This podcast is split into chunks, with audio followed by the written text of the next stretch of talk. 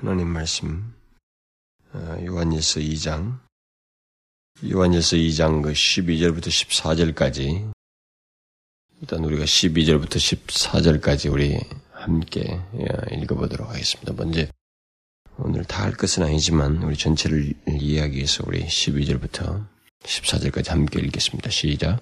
자녀들아 내가 너희에게 쓰는 것은 너희 죄가 그의 이름으로 말미암아 사함을 얻으며 아베들아 내가 너희에게 쓰는 것은 너희가 태초부터 계신 일을 알미요. 청년들아 내가 너희에게 쓰는 것은 너희가 악한 자를 이기었음이니라. 아이들아 내가 너희에게 쓴 것은 너희가 아버지를 알았으며 아베들아 내가 너희에게 쓴 것은 너희가 태초부터 계신 일을 알았으며 청년들아 내가 너희에게 쓴 것은 너희가 강하고 하나님의 말씀이 너희 속에 거하시고 너희가 흉악한 자를 이기었습니다. 이 전체에서 그 오늘 읽은 그 말씀에서 전체적으로 이 내용을 이렇게 배경 설명이 좀 많이 오늘은 해야 되거든요. 그래서 그것만 아니면은 이 전체를 양 내용의 흐름상 한꺼번에 다 해야 되는데 그렇게 하려니까 최소한 한 시간 이상이 더 필요할 것 같아서 부독부를 이렇게 오늘은 전체적인 그 오늘 본문의 그 개론을 서론을 얘기하면서 그 중에 한 세 개 중에 하나만을 이제 어, 설교를 하려고 합니다. 우리는 그 오늘 본문 이전까지 하나님을 알면 그 사람에게 있는 그 특징 중 그 두 가지 하나님을 아는 사람들, 하나님을 아는 백성, 다시 말하면 이것은 거듭난 사람이고 그리스도인인 사람에게 있는 특징 중에 두 가지.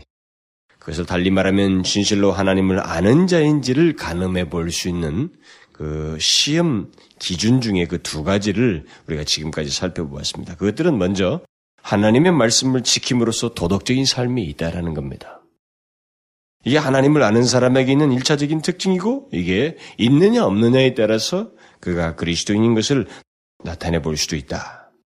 그 다음은 형제를 미워하지 않고 도리어 사랑하는 삶이 있다라고 하는 것. 이것이 하나님을 아는 자인지를 가늠해 볼 수 있는 시험 기준이다라고 했습니다. 만일 이런 것이 없다면 그는 하나님을 아는 것이 아니고 거짓말하는 자요. 진리가 그 속에 있지 않냐고 오히려 여전히 어둠 가운데 있는 자이다라고 했습니다. 자, 이렇게 두 가지 시금석 기준을, 어, 이 시험 기준을 말하고 나서 요한은 그가 말하려는 하나님을 아는 자에게 있는 세 가지 시험 기준을 지금 제시하려고 하고 있단 말이에요. 그러면 그 사람이 지금 말하려고 하는 또 다른 시금석, 그러니까 마지막 시금석을 바로 뒤이어서 말을 하는 것이 당연할 텐데, 오늘 우리가 읽은 대로 오늘 본문 말씀은 마지막 시금석이 아닌 그런 시험 기준을 제시하는 게 아니라 어떤 위로와 격려의 찬 말을 말하고 있습니다. 오늘 본문 우리가 읽은 것. 자, 왜 요한은 갑자기 해오던 말을 하지 아니하고 하나님을 아는 자, 다시 말하면 거듭난 자유 그리스도인들에게 있는 세 가지의 어떤 특징이고 동시에 그것을 가늠해 볼 수 있는 그 시험 기준을 연차적으로 말을 하지 않냐고 두 가지를 말한 다음에 갑자기 왜 어떤 그 위로와 어떤 격려에 찬 말씀을 오늘 본문에서 중간에 하고 있을까? 저는 오늘 본문 같은 이 말씀을 중간에 한 이 사도 요한의 그 마음이 바로 영혼들을 성도들이죠. 이 성도들이 자기가 목양하는 그 성도들을 영혼들을 생각하는 이 목회자의 마음이고 하나님의 신실한 백성들의 공통된 마음이라고 생각이 돼요. 그러니까 이 사도 요한은 앞에서 두 가지 시험 기준을 말하고 나서 그 두 기준을 듣는 사람들에게 굉장히 강력한 듯한 인상을 주었어요. 이것은 아니다. 거짓말하는 자이고 어둠에 속한 자이다. 그는 더 이상 진리가 있지 아니하다. 완전히 정확한 정의를 계속 두 기준을 제시하면서 말을 했습니다.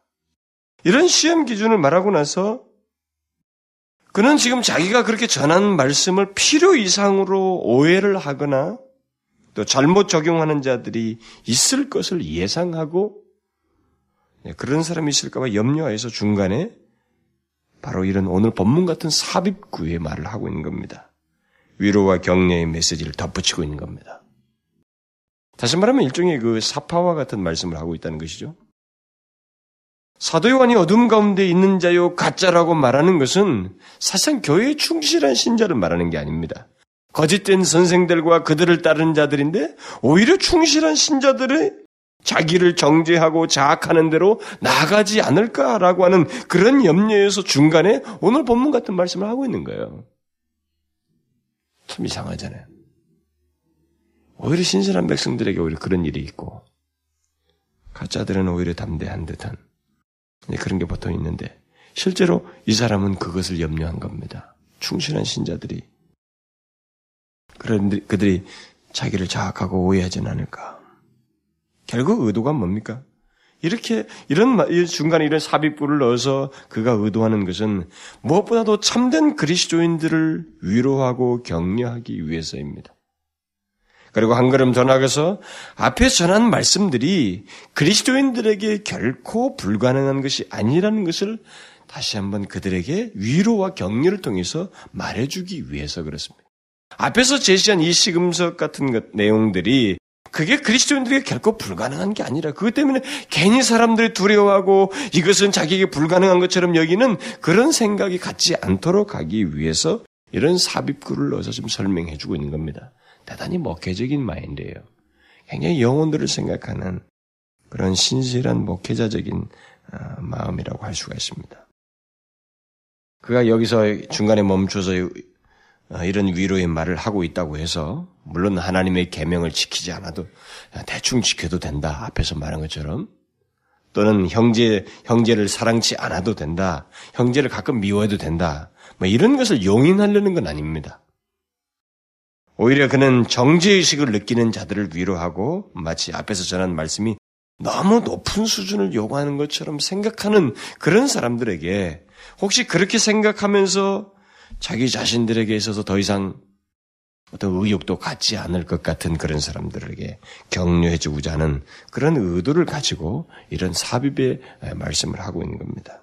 그러면서 결국 하나님의 도우심과 주의 인도하심에 따라서 결국 너희들이 하나님과 가지고 있는 분명한 신앙의 기초가 있다면 그것은 결국 하나도 어려운 것이 아니라고 하는 것. 그것에서 실패할 이유가 없다는 것. 하나님의 계명을 지키는 것에 실패할 이유가 없다라고 하는 것. 형제를 사랑하는 것에서 실패할 이유가 없다는 것을 말하기 위해서 그는 목회자로서 이런 중간에 이런 삽입구를 넣어서 말을 하고 있는 것입니다. 그가 앞에서 말한 그 시험 기준들을 지킬 수 없을 것이라고 말해서는 안 된다는 것이죠.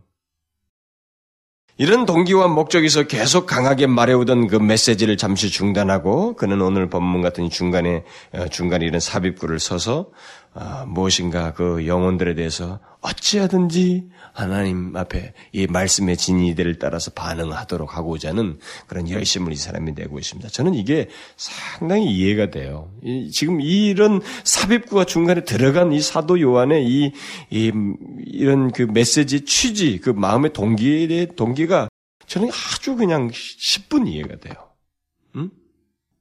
음? 실제로 이런 유사한 이런 말을 하고 싶은 그 충동은 어느 설교자든지 아니면 신신한 설교자에서는 사실 공통적으로 갖는 생각입니다. 여러분들이 마치 만일 어떤 조그마한 그룹이라도 리드를 해보면 그 거기서도 여러분들 조그맣게나마 그걸 느낄 수 있을 거예요. 하나님의 말씀을 전하다 보면 저 같은 경우에 있어서 성도들 가운데 그런 반응을 종종 보게 됩니다. 설교를 하게 되고 어떤 말씀을 가리키다 보면 그들은 그래요. 어떻게 그 말씀대로 살 수 있습니까? 그 말씀에 도대체 해당되는 사람 도대체 몇 명이나 되겠습니까? 오늘날 현실에서 이런 말씀들을 어떻게 지키면서 살 수 있습니까? 그것은 아예 기도원이나 수도원에서 뭐 산다면 몰라도 우리 현실 속에서는 너무나도 힘들지 않습니까? 너무 기준을 엄격하게 두는 게 아닙니까? 주의 계명을 온전히 지키지 않냐면 그것은 어둠 가운데 아니 무슨 그리스도인도 아니고 그런 거짓말하는 자이고 진리가 그 속에 없다. 완전히 하나님의 백성도 아니고 전혀 진리가 없는 것처럼 딱딱딱딱 잘라서 말한다면, 어? 그리고 형제를 미워하면은 그것은 어둠 가운데 있는 자다. 그는 전혀 빛을 소유하고 있는 자가 아니라고 말한다면, 그러면 지금 오늘날 우리 현실을 보게 될 때 그렇게 예수를 믿을 수 있는 사람이 어디 있습니까? 얼마나 되겠습니까? 라고 하는 이런 식의 반응이 사실 성도들에게 생깁니다. 사실 이것만이 아니랄지라도 어떤 말씀을 전하고 나면 성도들 가운데 그런 유사한 반응이 막 생겨요.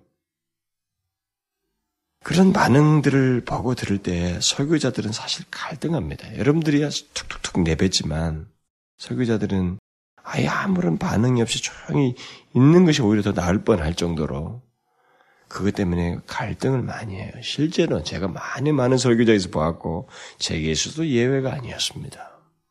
저는 특히 호주에서도 그것을 아주 특별하게 음, 경험했습니다.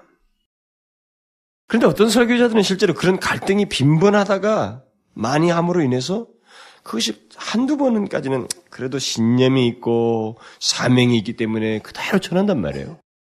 근데 그것이 자꾸 반복하다 보면은 성도들에게 부담이 되지 않는 쪽으로 말씀을 전하고 싶은 그런 충동을 은연중에 자기도 모르게 잠재적으로 발휘한다고요. 설교가 다분히 초점이 사람 중심의 초점으로 은근히 전이되는 겁니다. 그러나 우리는 여기서 사도 요한의 깊은 배려와 함께 그가 진리에 대한 어떤 놓치지 않고 있는 그 집념이 여기 딱두 가지가 병행돼서 나타나고 있어요. 그는 일면에서는 전한 말씀으로 인해서 힘들어하거나 자기 정지에 빠지고 또 그렇게 함으로 인해서 오해와 잘못된 반응을 가진 자들을 위로하고 건면하면서 어떻게 해서든 그를 끌고자 하는 애정 어린 그 목회자의 심정을 드러내면서 또 다른 일면에서는 하나님의 말씀은 그 어떤 상황과 상태에서도 변형시킬 수가 없다는 것. 그리고 대충 다루어질 수 없다는 것을 나타내기 위해서 가장 근본적인 근본이 되고 기초가 되는 진리를 여기서 다시 언급함으로써 그들에게 하나님의 의도를 알게 하는 그것을 다시 강조하는 일을 여기서 합니다. 이 두 가지를 가진 자가 사실 여기서 요한이 보여준 것 같은 이런 두 가지를 가진 자가 신실한 목회자이고 참된 목자예요. 정말 이것을 일관되게 몇십 년 동안 갖는 것이 쉽지는 않습니다. 제가 볼 때는. 우리는 인간이라서요. 이 정이 끌리고 정이 동료되는 존재입니다.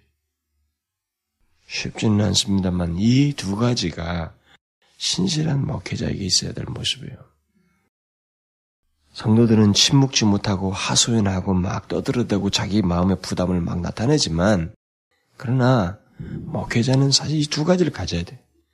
하나는 저들이 아픈 것 때문에 전한 말씀이 바르게 이해되도록 그들을 권면하고 그것은 불가능한 것이 아니라고 하는 사실을 어떻게 해서든 그들에게 바르게 이해하고 오해하지 않도록 그 말씀을 인도할 뿐만 아니라 그들을 돕는 그 차원 말고도 동시에 하나님 말씀이 얼마만큼 소중한지 인간의 일시적인 감정 때문에 하나님의 신실한 말씀이 와해되거나 이것이 오해되거나 이것을 인간의 정서에 뒤섞어서 그들에게 편린, 편리한 식으로 말을 해서는 안 된다고 하는 사실을 이 목회자가 가지고 있어야 돼요. 그걸 전해야 된다. 그러니까 그것을 그렇게 또 힘들어 해서도 안 돼요, 성도들은. 그게 신실한 교사이고 참된 목회자인 것입니다. 목회자가 사람들의 그런 많은 힘들어하는 듯한 인상을 보고 그들과 한통속이 되는 게 아니라 여기 사도 요한처럼 그들을 위로하고 격려하고 하나님의 불변하는 진리를 재확인시켜서 어떻게 해서든지 그래도 하나님 쪽으로 가게 해야 돼. 이 세상은 세상의 인간의 편함과 인간의 욕구와 인간의 하소연과 세상의 요구대로 맞춰주기 시작하면 이 진리는 도무지 이 세상에 통용될 수가 없습니다. 여기 사도 요한이 취한 태도는 정말 명답이에요. 우리에게 있어서. 아주 명답을 제시하고, 자, 그가 취한 태도는 아주 귀한 모범이 됩니다. 우리는 하나님의 마음을 반영하고 고통하고 힘들어하는 영혼들을 안위하고 이끌어주는 일이 이 두 가지를 병행하는 것이 예, 하나님 말씀을 가르친 자들에게 있어야 돼요. 쓸데없는 기술들이나 익히고 그럴 게 아니고 사실 이런 진리에 대한 끊임없는 신념 그리고 그것을 어떻게든 저 영혼들에게 바르게 전할까 하라고 하는 이런 깊은 보이지 않는 이 영역에 있어서 목회자가 많은 이해와 경험을 가지고 거기 뛰어 들어가야 돼 사실. 이건 안 하고 그냥 어떻게 해서 눈, 눈에 가시적으로 보이게 성도들을 한번 휘어 잡을까 말이죠. 그 말장난이나 잘하고 기술이나 배우는 그런 목회는 아무 쓸모가 없어요 사실. 요한이 참 여러분이 제가 지난 시간 그두 시간 말했잖아요. 그 두 시간, 세 시간이에요. 세 시간 말했을 때 이 내용이 두 가지 시금석을 말했을 때 얼마나 부담스럽습니까? 여러분들 들으면서 굉장히 힘들었죠? 그 진리가 말해줘 너무 예리하게 전혀 사랑의 사도 같은 인상이 안 생긴다고. 우리가 소위 통념들을 생각하면 사랑의 사도 다소 부드러운 것 같은데 그 메시지는 도무지 부드러운 것 같지가 않은 진리에 관한 한 정확한 그의 태도를 보게 되는 거예요. 그게 바로 메시지예요. 그게 하나님의 종의 모습입니다. 그러면서도 그것이 바르게 이해되졌는지 오해되지 않도록 끌어안는 그런 모습을 갖는 것이 신실한 목회자의 모습이다. 그러면 이런 두 가지의 의도와 태도를 가지고 목회적인 마음을 가지고 사도 요한이 오늘 본문에서 말한 내용, 그것이 오늘 제가 설교해야 할 중요한 내용인데 거기 보면은 이제 뭐 세 가지의 세 가지 불을 들어서 얘기를 합니다. 뭐 자녀들아 내가 너에게 쓰는 것은 너희 죄가 그의 이름으로 말미암아 사함을 얻었다. 아비들아 내가 너에게 쓰는 것은 너희가 태초부터 계신 일을 알미요. 청년들아 내가 너희에게 쓰는 것은 너희가 악한 자를 이겼습니다. 이겼어요. 사도 요한은 그의 성도들을 위로하, 위로, 위로하면서 동시에 하나님의 의도를 재강조하기 위해서 다른 것을 말하고 있지 않습니다. 여기 보면 아주 근본적인 진리를 언급을 하고 있어요. 여러분이 뭐 제가 위로한다고 그러니까, 아, 여러분 이 말씀을 잘 새겨 보십시오. 뭐 이렇게 군더더기 말을, 거기다 얼른은 군더더기 말을 했다는 게 아닙니다. 우리가 잘 배워야 돼요, 여기서. 그는 그들을 위로하고 하나님의 의도를 재강조하기 위해서 가장 근본이 되는 아주 기초적인 성경의 진리를 여기서 언급하고 있습니다. 너희 죄가 그리스도의 이름으로 사함을 얻었다. 그리고 아버지를 알았다는 것. 너희가 태초부터 계신 일을 알았다는 것. 너희가 악한 자를 이겼다는 것. 이것을 얘기하고 있어요. 그는 자기 경험을 이야기하는 것이 아니고 기독교의 가장 기본적인 진리를 여기서 언급하고 있습니다. 그것이면 충분하다는 거예요. 이 내용이면. 이게 무슨 말인지 알아요, 여러분? 이 가장 근본적인 진리를 아는 한 앞에서 말한 자기가 말한 다소 힘들어 보이고 사람들이 그럴 것 같은 이 말씀 그 내용은 전혀 힘들거나 주저할 만한 내용 이유가 없다라고 하는 거예요. 그래서 요동치지 않도록 하기 위해서 제시하는 진리가 말씀이 다른 군더더기스러운 개인 감정이라든가 체험을 얘기하는 게 아니라 아주 성경의 기초지를 여기서 얘기하고 있어요. 분명 여기서 말한 근본 진리들은 그들이 어쩌면 잘 알고 있을 내용들입니다. 그러나 사도 요한은 그들이 이 내용들을 실제적으로 알고 있는지 또 실제적으로 적용하며 확신하고 있는지를 확인시켜 주면서 그들에게 있을지도 모르는 그 어떤 마음의 동료를 정리해 주려고 이런 기초지를 여기서 말하고 있어요. 그러니까 여기서 사도 요한이 취한 이 태도는 사실상 저에게 있어서도 굉장히 큰 도전이에요. 이게 아주 도전적인 그 태도입니다. 그러니까 그는 여기서 하나님의 진리를 듣고 힘들어하는 성도들에게 그 기독교의 근본 진리를 가지고 위로를 했다. 그걸 가지고 그들에게 답을 주었다라고 하는 이 사실이 저에게는 상당히 이렇게 뭐라고 할까요?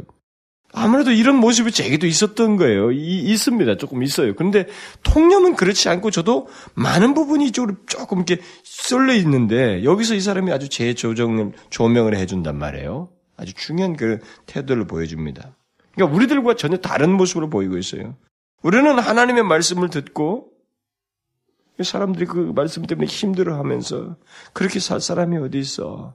그 말씀은 너무 비현실적입니다. 너무너무 힘들어요. 그렇게 지, 지키고는 못 살 겁니다. 라고 하는 이런 반응에 대해서 그런 성도들에게 우리는 다시 기독교의 기본적인 진리를 말하기보다는 그렇게 말하면 그들에게 더 역반응이 나타날 것이라고 하는 선, 편, 선입관을 우리가 가지고 우리는 그들에게 다소 이렇게 부드러운 말, 인간적인 그 정서를 자극하는 권면과 경험들, 남들의 경험담 이런 것을 늘어놓기를 좋아하고 그 방법을 택합니다. 우리가 실제로 제게도 그런 경험이 있어요.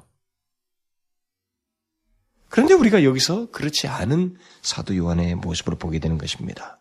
그는 하나님의 말씀을 듣고 그들이 취하는 이 반응을 보면서 그는 그들에게 최고의 답으로서 다른 것을 제시하지 않냐고 아주 성경의 기본적인 진리가 이들 가운데 확고하게 있는지 이 내용이 이들에게서 분명히 있는지 이것이 있다면 흔들릴 수도 없고 지금 전한 메시지 요동칠 이유도 없는데 이것이 있는지 이것이 그들에게 가장 경, 분명한 위로가 된다고 하는 사실 이것이 그들에게 가장 분명한 뭐라고요? 흔들릴 수 없는 큰 권면의 근거가 된다는 사실을 알고 이 진리를 통해서 그들을 재확인시키는 거예요. 아주 놀라운 거죠. 응? 우리 그리스도인들이 어떤 하나님의 말씀을 듣고 그것을 인해서 부정적인 갈등과 고민 그리고 오해가 생길 때 우리는 다른 모든 무엇보다도 성경의 핵심적인 진리, 곧 근본 진리에 대한 자신의 믿음이 어떠한지, 그것을 실제로 확신하고 있는지, 그것을 적용하고 있는지를 확인해야 한다는 사실을 사도 요한이 여기서 보여주고 있어요, 우리에게. 무슨 말인지 알겠어요? 저는 이 부분을 말이죠. 성경을 가르치는 사람들, 사역자들, 모든 설교자들이 아주 배워야 될 중요한 모범이라고 저는 봐져요. 아니, 이게 참 놀라운 사실입니다. 여러분들이 이제 우리가 지금부터 살펴보면 이 세 가지 핵심 진리를 세 부류를 나누면서 얘기를 하는데 그걸 제가 오늘 다 하려고 그랬는데 연결상 내용 연결을 위해서 시간이 모자랄 것 같아요. 너무 많이 걸릴 것 같아서 오늘은 하나만 하겠습니다만 핵심적으로 그는 기초적인 핵심, 핵심이 되는 기, 초 진리를 세 가지를 여기서 얘기합니다. 그것을 가지고 앞에 있는 진리 때문에 힘들어하지 말아야 되고 힘들어할 수도 없다. 힘들어해서는 안 된다고 하는 오히려 위로이면서 그들을 견고하게 잡아주는 확신시키는 진리를 여기서 말을 하고 있습니다. 근데 오늘 그 세 가지를 말하기 위해서 오늘은 배경적으로 좀 더 설명을 할 것이 있는데 오늘 본문은 이 세 절 사이에서 큰 오해가 싹트고 있는 것이 두 가지가 있습니다. 이 본문을 해석하는 데 있어서 사람들이 많이 그 어, 많은 논쟁과 얘기거리가 있는 두 가지가 있습니다. 그건 하나는 뭐냐면 해석하는데 어려움을 겪는 것이 뭐냐면 이 세 부류로 나누어서 나눈 호칭이에요. 자녀들아, 아비들아, 청년들아. 이 세 호칭이 어떤 사람들을 두고 한 것이냐라고 하는 이것에 대한 다양한 해석입니다. 그리고 또 다른 하나는 이 세 부류의 호칭을 부르면서 내가 너희에게 쓰는 것은 이라고 말을 했는데 쓰는 것은 현재형으로 말하고 있어요. 뒤에 가서는 근데 다 과거형으로 내가 너희에게 쓴 것은 이렇게 말하고 있어요. 이, 이런 시제를 달리한 것 때문에, 이 호칭 문제 때문에 본문에 대한 해석이 다양하고 많은 이론들이 나오고 있어요. 그냥 간단히 정리하면 여기서 사도 요한이 세 부류의 호칭을 쓰는 것은 우리 인생의 나이에 따라서 구별해서 부르는 호칭이 아니고 영적인 성숙도에 따라서 부른 호칭입니다. 우리 인간의 가정에서와 마찬가지로 하나님의 가정에서도 그 성숙도가 다른 가족들이 있기 때문에 성장, 우리가 아이가 있고 좀 더 큰 성장이 다 나이별로 있는 것처럼 어떤 성숙도의 차이가 있단 말이에요. 그거, 그런 것처럼 여기서 영적 진보의 단계에 따라서 세 부류로 나누어서 말하고 있습니다. 그런데 어떤 사람들은 요한이 부른 이 호칭의 순서가 자녀들아, 그럼 나이 순서로 보면은 그 다음에 청년들아가 와야 되는데 아비들아 청년들아 이렇게 돼 있단 말이에요. 아, 이런 걸 봤을 때 자녀들아라는 이 호칭은 그리스도인들에 대한 전체 그리스도인 전체를 가리키는 통칭으로 쓴 것이고 신앙의 성숙도에 따라서는 이 두 개 아비들아 청년들아로 나누었다라고 하는 이 해석이 아주 강력한 해석입니다. 유명한 칼빈이나 루트 같은 사람들이 다 이런 해석을 했어요.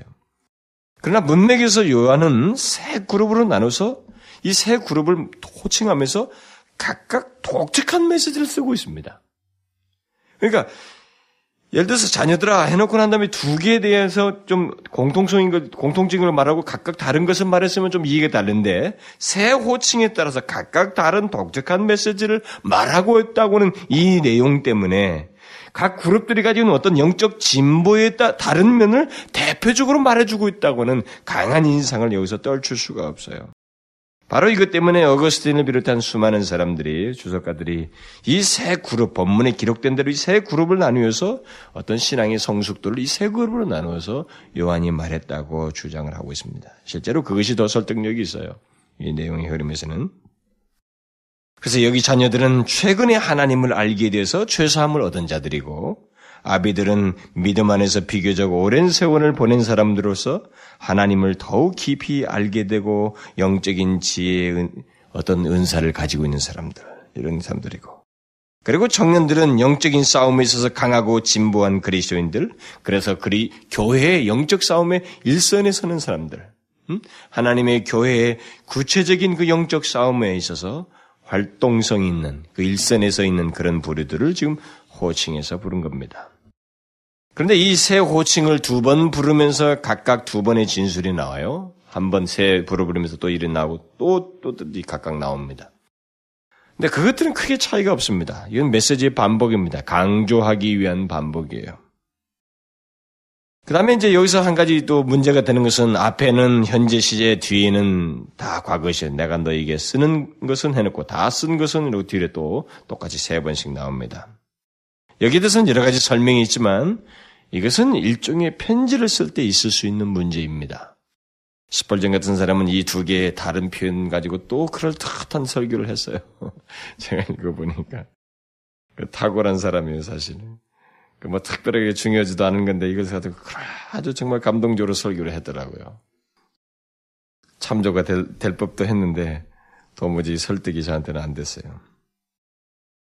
그러니까 어쨌든 여기 내가 쓴다는 우리가 편지 쓸 때 있을 수 있는 문제인데 내가 쓴다는 어, 이 현재 시제를 쓴 것은 요한 자신이 지금 편지를 쓰고 있을 때 쓰고 있는 내용들을 생각하고 있는 것이고 내가 썼다라고 하는 과거를 쓰고 있는 것은 자신이 앞에서 이미 쓴 내용을 생각하면서 내용을 말하고 있기 때문에 이렇게 쓴 겁니다. 이게 편지, 편지를 쓸 때 있는 서간에서 쓸 수 있을 수 있는 문체라 이 말이에요. 어쨌든 중요한 것은 그게 아닙니다. 이것은 사실 별로 중요한 게 아니에요.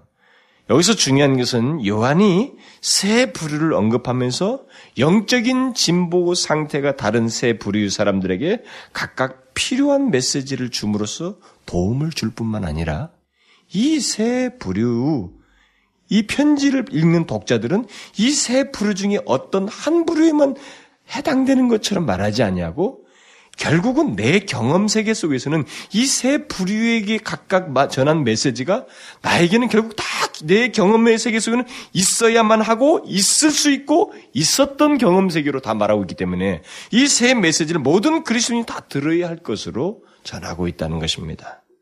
그러니까 사례 깊은 메시지 방식이 메시지면서 전달 방식을 여기서 좀 그가 쓰고 있어요. 그러므로 우리는 이 시간에 이 어린 자녀들과 같은 신자들에게 신자들에게는 어떤 말씀이 언급되고 또 아베들과 같이 성숙한 사람들에게 청년들 같은 신자들이 어떤 말씀이 언급됐는가라는 이것에 대한 비중보다는 앞에서 말한 그 말씀들 있잖아요. 지금 우리가 첫 번째 시금석, 두 번째 시금석 살펴본 말씀. 그리고 이제 또 이 본문 말씀 위에 가서도 또 나와요. 세상을 사랑치 말아야 되는. 세 번째 시금석 말하기 이전에 세상을 사랑치 말아야 할 그런 내용이 납니다. 이런 모든 말씀을 통해서도 요동치 않아야 된다는 것. 이 오늘 본문 뒤에 가면 더 강력합니다. 더 강력해요. 아, 정말 굉장합니다. 요한의, 요한의 서신을 보면 절대 우리 경솔하게 대할 수가 없어요. 이 세상이나 세상에 있는 것을 사랑치 말라. 보세요. 지금 앞서서 누가 그렇게 바울같이 말이죠. 강력한 영적인 인물도 이런 식의 말에 딱 직선적인 표현이 익숙치 않아요. 그에게도. 이 세상이나 세상에 있는 것을 사랑치 말라. 누구든지 세상을 사랑하면 아버지의 사랑이 그 속에 있지 않다. 앞에서 말한 거 똑같아요. 어둠 가운데 있다. 응? 뭐 있다? 똑같은 내용이에요, 지금. 그는 그리스도를 알지 못한다. 비슷한 내용을 지금 하고 있는 겁니다. 굉장히 강력한 내용을 또 뒤에서 해요. 그러니까 뒤에서 이런 모든 말씀들을 듣고 앞에 있는 말씀보다 뒤에서 나올 이 말씀을 듣도 요동함이 없이 그것을 받아서 적용하기 위해서 기본적인 기본적으로 그들에게 확신해야 할 진리를 이제 말하는 것, 이 가장 기초적인 진리를 말하고 있다는 이 세 가지 내용에 일차적인 초점을 맞추는 게 좋지. 아, 아이들 안에는 어? 특별히 이 말씀을 했구나. 그럼 나는 아이 연령층에 어린아이, 자녀 같은 초신자 일령층이 나는 이 말씀에만 해당되구나. 그게 아니에요. 그가 가장 공통적으로 사실 생각해 볼 진리로서 이 세 가지를 말하고 있다는 겁니다. 그것을 염두에 둘 필요가 있어요. 그러면 오늘 우리가 중점적으로 살펴볼 거 첫 번째 거예요. 요한은 죄의 용서에 대한 진리를 가장 기초적으로 말하고 있습니다. 그걸 가장 먼저 말하고 있어요.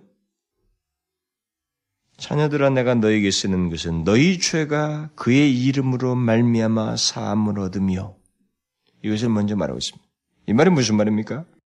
그리스도인에게 있어서 가장 우선적으로 알고 있어야 할 것은 자신의 죄가 사함받았다는 것이에요.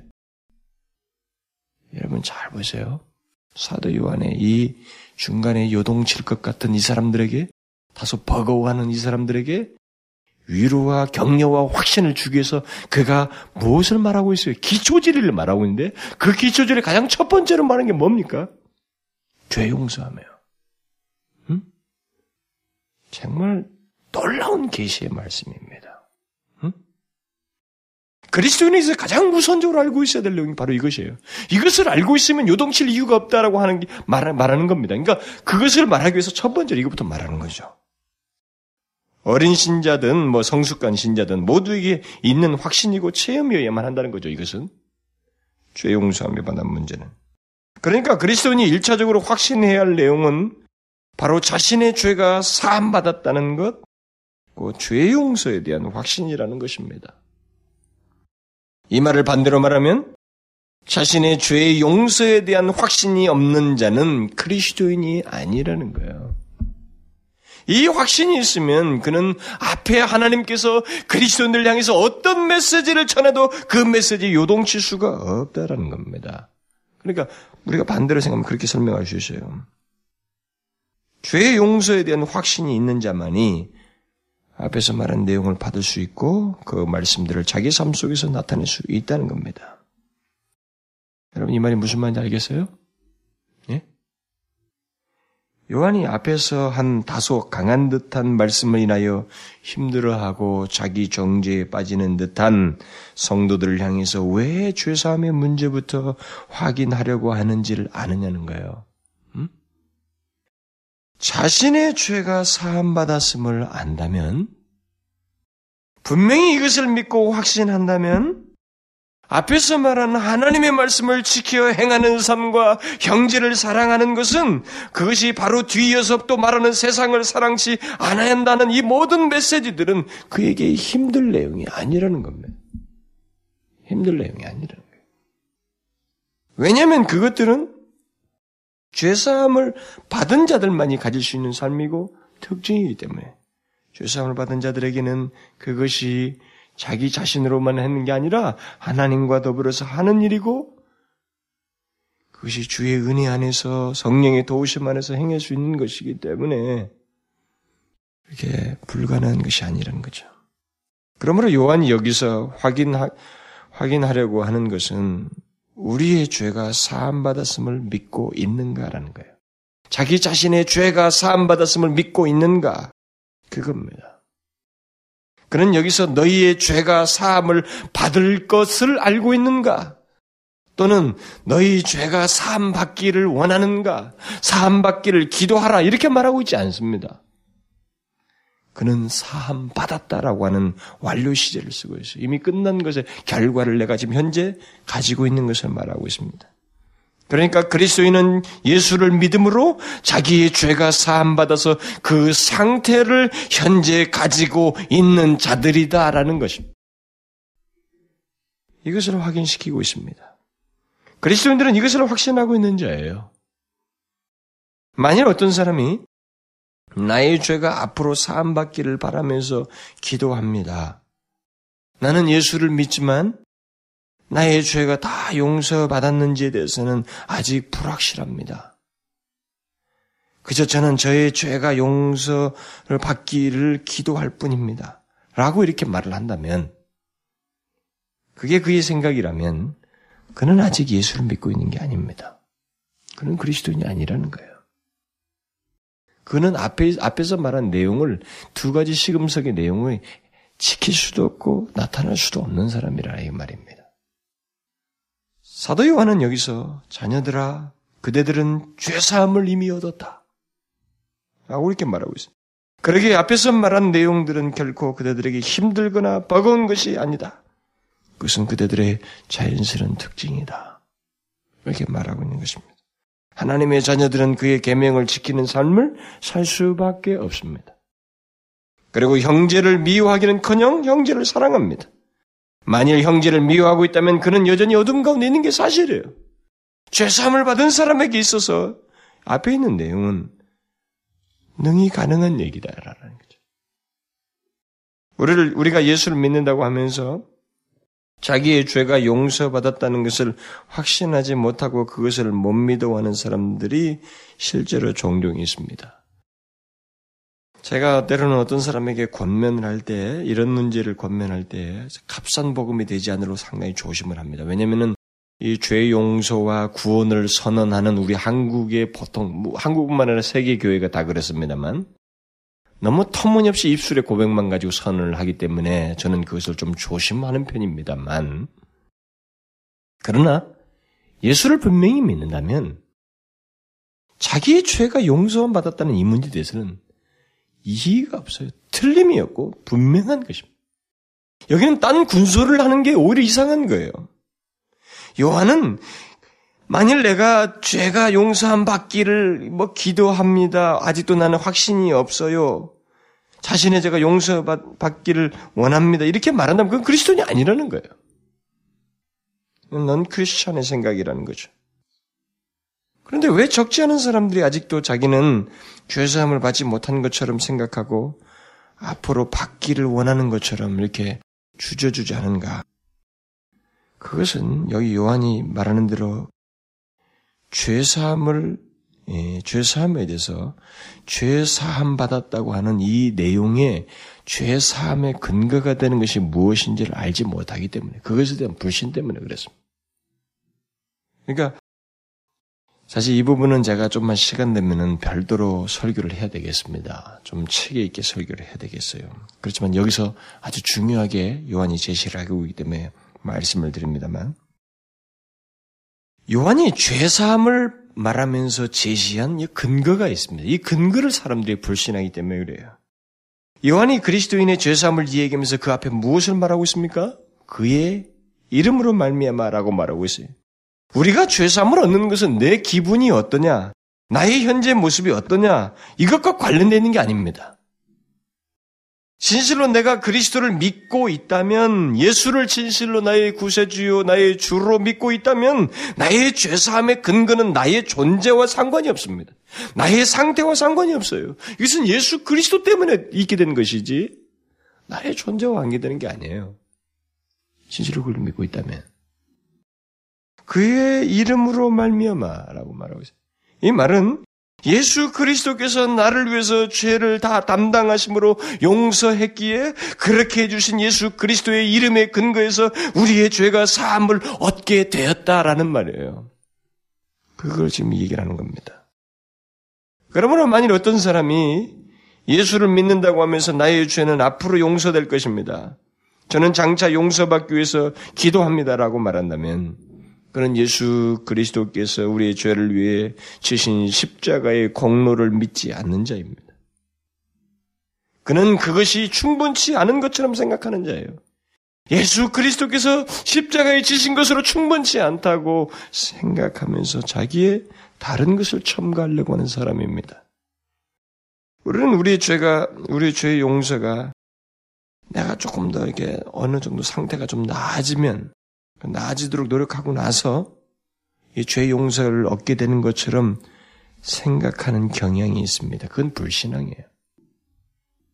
내가 조금 조금 이렇게 더 어떻게 좀 상태가 나아지면 그때 하나님께서 내 죄를 용서하시겠죠. 이것은 성경이 말하는 죄의 용서에 대한 죄 사함에 대한 진리 자체를 알지 못하고 있습니다. 예수 그리스도의 십자가의 그 근본적인 공로의 의미를 알지 못하고 있어요. 그 사람은 지금 자기, 무, 자기 것에 무엇인가를 첨가하고 있는 겁니다. 그건 불신앙이에요. 죄의 용서의 근거는 그리스도의 십자가의 공로뿐입니다. 자신이 노력해서 좀 더 나아지면 용서받는 것처럼 생각하는 것은 자기 공로를 첨가하겠다고는 불신앙이에요. 그건 죄악입니다. 우리의 죄의 사함의 근거는 내 자신에게서 찾는 게 아닙니다. 그 내가 믿는 예수 그리스도에서 찾는 거예요. 우리는 마치 그런 태도가 좀 겸손해 보이고 아주 신앙이 열심인 것처럼 이렇게 보이지만 사실상은 그건 불신앙이에요. 기독교 신앙을 오해하고 있는 겁니다. 여러분, 우리는 이 죄의 용서에 대해서 오해를 해서는 안 됩니다. 나의 죄가 사함받았다는 근거는 내게 있지 않아요. 그것은 예수 그리스도에게 있습니다. 바로 이 때문에 요한은 우리의 죄가 이미 사함 받았다고 하는 완료 시제를 쓴 겁니다. 우리들이 예수를 믿게 될 때 우리는 나의 수고와 노력 때문이 아니라 우리가 믿는 예수 그리스도 때문에 그로 말미암아 우리의 죄가 사함 받게 되는 거예요. 그래서 그 2장 1절과 2절에서도 그런 얘기 한 거 아닙니까? 그러니까 죄의 용서함을 받지 못하면서 죄의 용서함을 알지 못하면서 그것에 대한 확신이 없으면 그리스도일 수 있겠는가? 응? 죄의 용서함을 알지 못하고 그것에 대한 확신도 없으면 그 사람이 그리스도인일 수 있겠는가? 그건 그리스도인이 아니에요. 죄사함에 대한 확신이 없으면 그것에 대한 믿음이 없으면 그건 그리스도인이 아닙니다. 우리는 우리의 죄가 용서함 받게 된 분명한 근거를 가지고 있습니다. 그 근거는 하나님의 아들 예수 그리스도예요.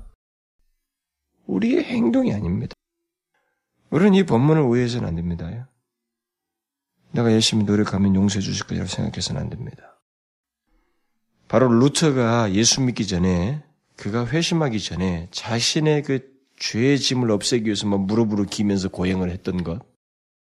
그런 식으로 죄의 용서를 받을 수 없습니다. 그는 나중에 깨달은 것이 로마서 1장이었어요.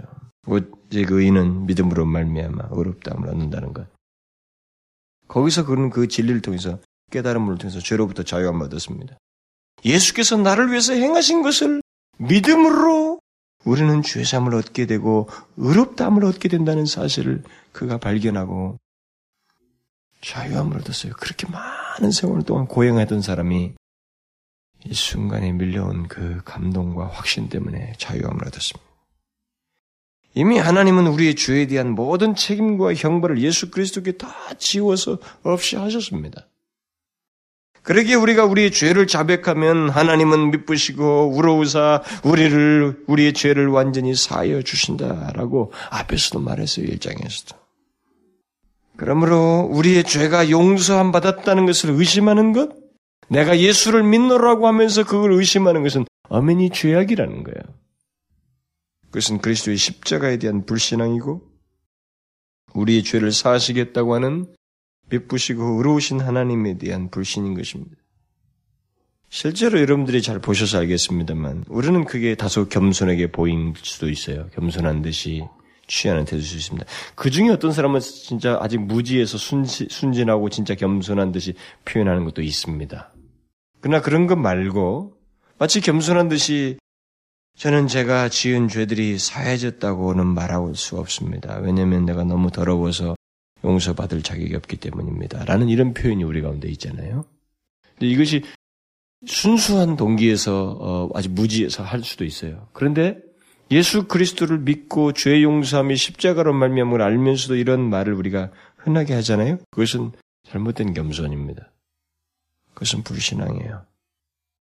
그와 유사한 말을 예수 믿는 시점에서 곧 처음 회개하는 자리에서 했다면 있을 수도 있겠습니다만 예수 믿는다고 하면서 그런 식의 말을 하는 것은 거짓된 겸손이에요. 그리고 주의 용서가 마치 자기가 갖추는 자격에 따라서 얻어지는 것처럼 생각함으로써 그리스도의 십자가에 역류하는 태도를 보이는 겁니다. 우리 그리스도인들은 죄의 용서함을 이미 받은 자들이에요. 분명히 예수를 믿으면. 그 근거는 내게, 나 때문이 아니에요. 내 존재 상태 때문이 아닙니다. 이것은 순전히 예수 그리스도 때문이에요. 여러분, 예수 믿는 사람들이 뭐 다 예수 믿어서 완전해요?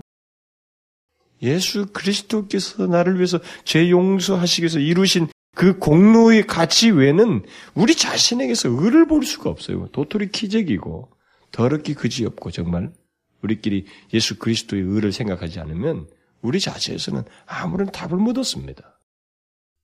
그런데 아직도 여전히 예수 그리스도의 십자가의 그 공로를 생각지 않고 내가 뭐좀 나아지면 용서함을, 죄 용서함을 받을 것이라고 생각하는 것은 그건 불신앙이에요. 거짓된 태도입니다. 사도 요한은 지금 그걸 얘기하고 있어요. 이 죄 용서함의 가장 기초적인 진리를 말함으로써 요동치지 않게 하고 있습니다. 이걸 통해서 위로와 권면을 하고 있는 거예요. 그뿐만 아니라 그는 뒤에 가서 또 아이들아라고 말하면서 내가 너희에게 쓴 것은 너희가 아버지를 알았습니다라고 말합니다. 그리스도인들은 아무리 어린 신자라 해도 그 어떤 말씀에도 두려워하거나 기피할 이유가 없는 것은 예수 그리스도로 말미암아 죄 사함을 받았을 뿐만 아니라 하나님께서 우리의 아버지이심을 알고 있다는 알고 있기 때문에 기피할 이유가 없다는 것입니다. 이것은 아무리 어린 신자라도 다 알고 있는 얘기예요. 그렇죠? 하나님께서 나의 아버지가 되신다는 거예요. 그리고 죄사함은 예수를 진실로 믿는 순간 예수 그리스도의 공로로 말미 얻게 되는 것입니다. 가장 기초적인 거예요. 그렇죠? 죄사함. 하나님이 나의 아버지시라는 것. 이 두 가지를 먼저 얘기함으로 인해서 아이들아, 자녀들아, 라고 이렇게 말하면서 이것은 또 이미 성숙한 신자라면 누구나 다 경험되고 알고 있는 내용이 아니겠어요? 어린 신자뿐만 아니라 이것을 통해서 뭘 얘기해요? 앞에 있는 내용이 못 지킬 내용이 아니라는 겁니다. 무슨 계명을 지키지 못하겠다는 것? 계명을 못 지키면 그는 거짓말한 자고 진리가 그 안에 없다. 이 진리가 없다. 어, 그는 그리스도인이 아니라고 하는 이 밖의 말을 부정적인 말에 신경 쓸 게 아니라 너가 진실로 그리스도인이면 죄삼을 받고 그가 하나님의 아버지가 너희 아버지라면 계명 지킨다고 하는 이 내용만 생각하면 될 거 아니겠어요? 이것에서 큰 문제가 없지 않습니까? 이게 그 때문에 요동칠 이유가 없잖아요. 뭐가 싹둑싹둑 자른다고 생각하면 무엇인가 거기에 동정적인 태도로 갈 이유가 없잖아요. 가끔 그런 태도를 보이잖아요. 마침 설교를 누가 좀이라도 본문에서 성경을 가지고 분명하게 선을 그어서 얘기하면 그리스도인으로서 있어야 할 이쪽 면의 얘기가 자격이 있는지만 생각하면 될 거 아니겠어요? 진실로 자기가 예수를 믿고 있다면? 그런데 그건 또 안 받아들이고 여기서 반대쪽에서 그렇지 못한 사람에 대한 분명한 지적과 때로는 이 사도 요한식의 이런 표현들을 인하여서 아, 설교가 너무 격하다. 너무 그런 사람들을 해서 그렇게 함부로 말하면 너무 그 매장하지 않느냐. 자꾸 이쪽에서 동정표를 넣는 거예요. 응? 그게 이상한 논, 버릇 아니에요? 왜 자꾸 그쪽에 동정표를 내는 거예요? 사도 요한은 지금 여기서 가장 기초적인 죄사함 받았다. 응? 예수 믿는 순간에 있게 되는 거야. 내 자신의 상태 때문에 있는 게 아니에요. 그리스도 이름으로 말미암아 된 겁니다. 그리고 하나님이 너희 아버지야. 가장 기초적인 거예요. 그렇다면 형제를 사랑하는 것, 계명을 지키는 것, 이 시금석 두 가지 시금석이 너에게 무슨 짐이 되겠느냐라는 거예요. 왜 못 지킬 것이 되고 버거운 내용이 되느냐라는 거예요. 아니다. 너는 능히 가능하다. 아버지시지 않냐. 굉장한 건면이 위로죠. 위로와 동시에 잘못된 그 부스러기 같은 생각이 갖지 않도록 척결시키는 그런 좋은 메시지죠. 그러니까 그리스도인은 주님의 그 어떤 말씀이라도 힘들 수가 없습니다, 여러분. 이걸 잘 아셔야 돼요. 그리스도인이면, 우리가 진실로 그리스도인이면, 하나님의 그 어떤 말씀이라도 우리에게 힘들 수가 없어요. 어떤 말씀도. 하나님의 말씀은 특별한 사람들에게나 해당되는 게 아닙니다. 이건 예수를 믿는 모든 사람에게 다 해당되고 힘들지 않아요. 짐이 아닙니다. 이 현실 속에서 지킬 수 없는 것 아닙니다. 이 현실 속에서 어떻게 지켜? 그 사람은 허감 가운데서 자꾸 살고 싶은 심리에서는 하는 소리지, 진짜 그리스도인이면 이 말씀은 다 현실 속에서 있을 수 있는 내용이에요. 응? 수많은 증인들이 그렇게 했잖아요. 아버지셔요, 하나님이. 뭘 못 지켜요? 뭘 못하겠다는 겁니까? 왜 형제 사랑을 못한다는 거예요? 그가 나에게 아버지로서 얼마나 큰 사랑을 베푸셨는데, 그리고 그의 사랑을 지금도 받고 있는데, 왜 형제 사랑을 못한다는 거예요? 아니다라는 거예요. 참 놀랍죠? 저 같으면은 하, 설교를 너무 좀 막 강하게 한 듯 해가지고 사람이 요동칠 것 같으면 하, 그럴 때도 있어 라고 하면서 그 사람을 얼릴 것 같은데 아주 기초적인 핵심지를 가지고 우리에게 잊혀졌던 생각들 잠재 하나님 앞에 불신했던 이런 것들을 다시 각성시켜서 견고하게 붙들어 주잖아요. 그렇죠? 죄사함을 받았다. 응? 너는 천국 백성으로서 죄사함 받아서 형제를 사랑하는 것은 물론 미워하는 것의 적격자가 아니야. 그리고 너는 하나님이 너의 아버지야. 너를 붙들고 있어. 너를 돕고 있다고. 너에게 있어서 전 운명이 그에게 달려 있다고. 너는 여기서도 끝나지 않아. 얼마나 견고한 진리예요. 그것은 아주 초신자라도 있을 수 있는 내용이에요. 응? 이것을 통해서 사도 요한은 앞에서 말한 내용들에 인해서 조금이라도 잡다한 생각이 빠지거나 요동치지 않도록 붙들어주고 있습니다. 참으로 저는 놀라운 그 사도 요한의 그 목회적인 마인드를 여기서 배워요. 실제로 그렇습니다. 우리를 붙들 수 있는 건 다른 게 아니에요. 아주 기초적이고 순전한 진리입니다. 그 하나님의 말씀, 그 진리가 우리를 붙들어 주는 거예요. 그러니까 여러분들이 앞에서도 설교를 했지만 뒤에 있는 말씀들도 마찬가지예요. 그 말씀들을 앞으로도 뒤에 있을 모든 이 사도 요한이 뒤에서 말할 내용들도 보면 우리에게 다소 버겁게 느껴진다고 생각할지도 몰라요. 음? 앞에 있는 설교 속에서 여러분들 그렇게 느꼈을지도 모르고. 그러니까 그런 것에 대해서 여러분들은 사도 요한이 여기서 이미 중간에 잠깐 던져서 말한 이 말을 기억해야 됩니다. 우리가 그리스도님은 죄산 받았어요. 음? 그리고 하나님이 우리 아버지셔요. 어떤 계명에 대해서 우리가 거부반응을 나타낼 수 있어요. 절대 못합니다. 그것을 잊지 마시고 아, 앞에 있는 시금석들을 가지고 여러분들에게 그것이 실제적으로 있는지를 확인하는 것. 그것을 게을리하지 마시고 뒤에 말씀도 마찬가지예요. 모든 주의 말씀은 우리에게 짐이 아닙니다. 그것은 우리에게 영원한 생명을 위하여 있는 말씀이고 우리를 위해서 주시는 하나님의 생명 같은 말씀들이에요. 기도합시다. 하나님 아버지, 하나님 아버지. 하나님 저희들을 사랑하시기 때문에 주님은 많은 배려를 말씀을 통해서 하십니다. 참으로 우리는 어쩌면 사도 요한이 이 같은 말씀을 중간에 하지 않았다면 이런 계시적인 말씀이 우리 가운데 없었다면 우리 또한 지난 말씀을 통해서 어쩌면 조금 힘들어 했을지도 모르는데 너무나도 우리에게 권면이 되고 위로가 되고 다시 우리를 견고케 해주는 확신의 말씀을 중간에 하셨습니다.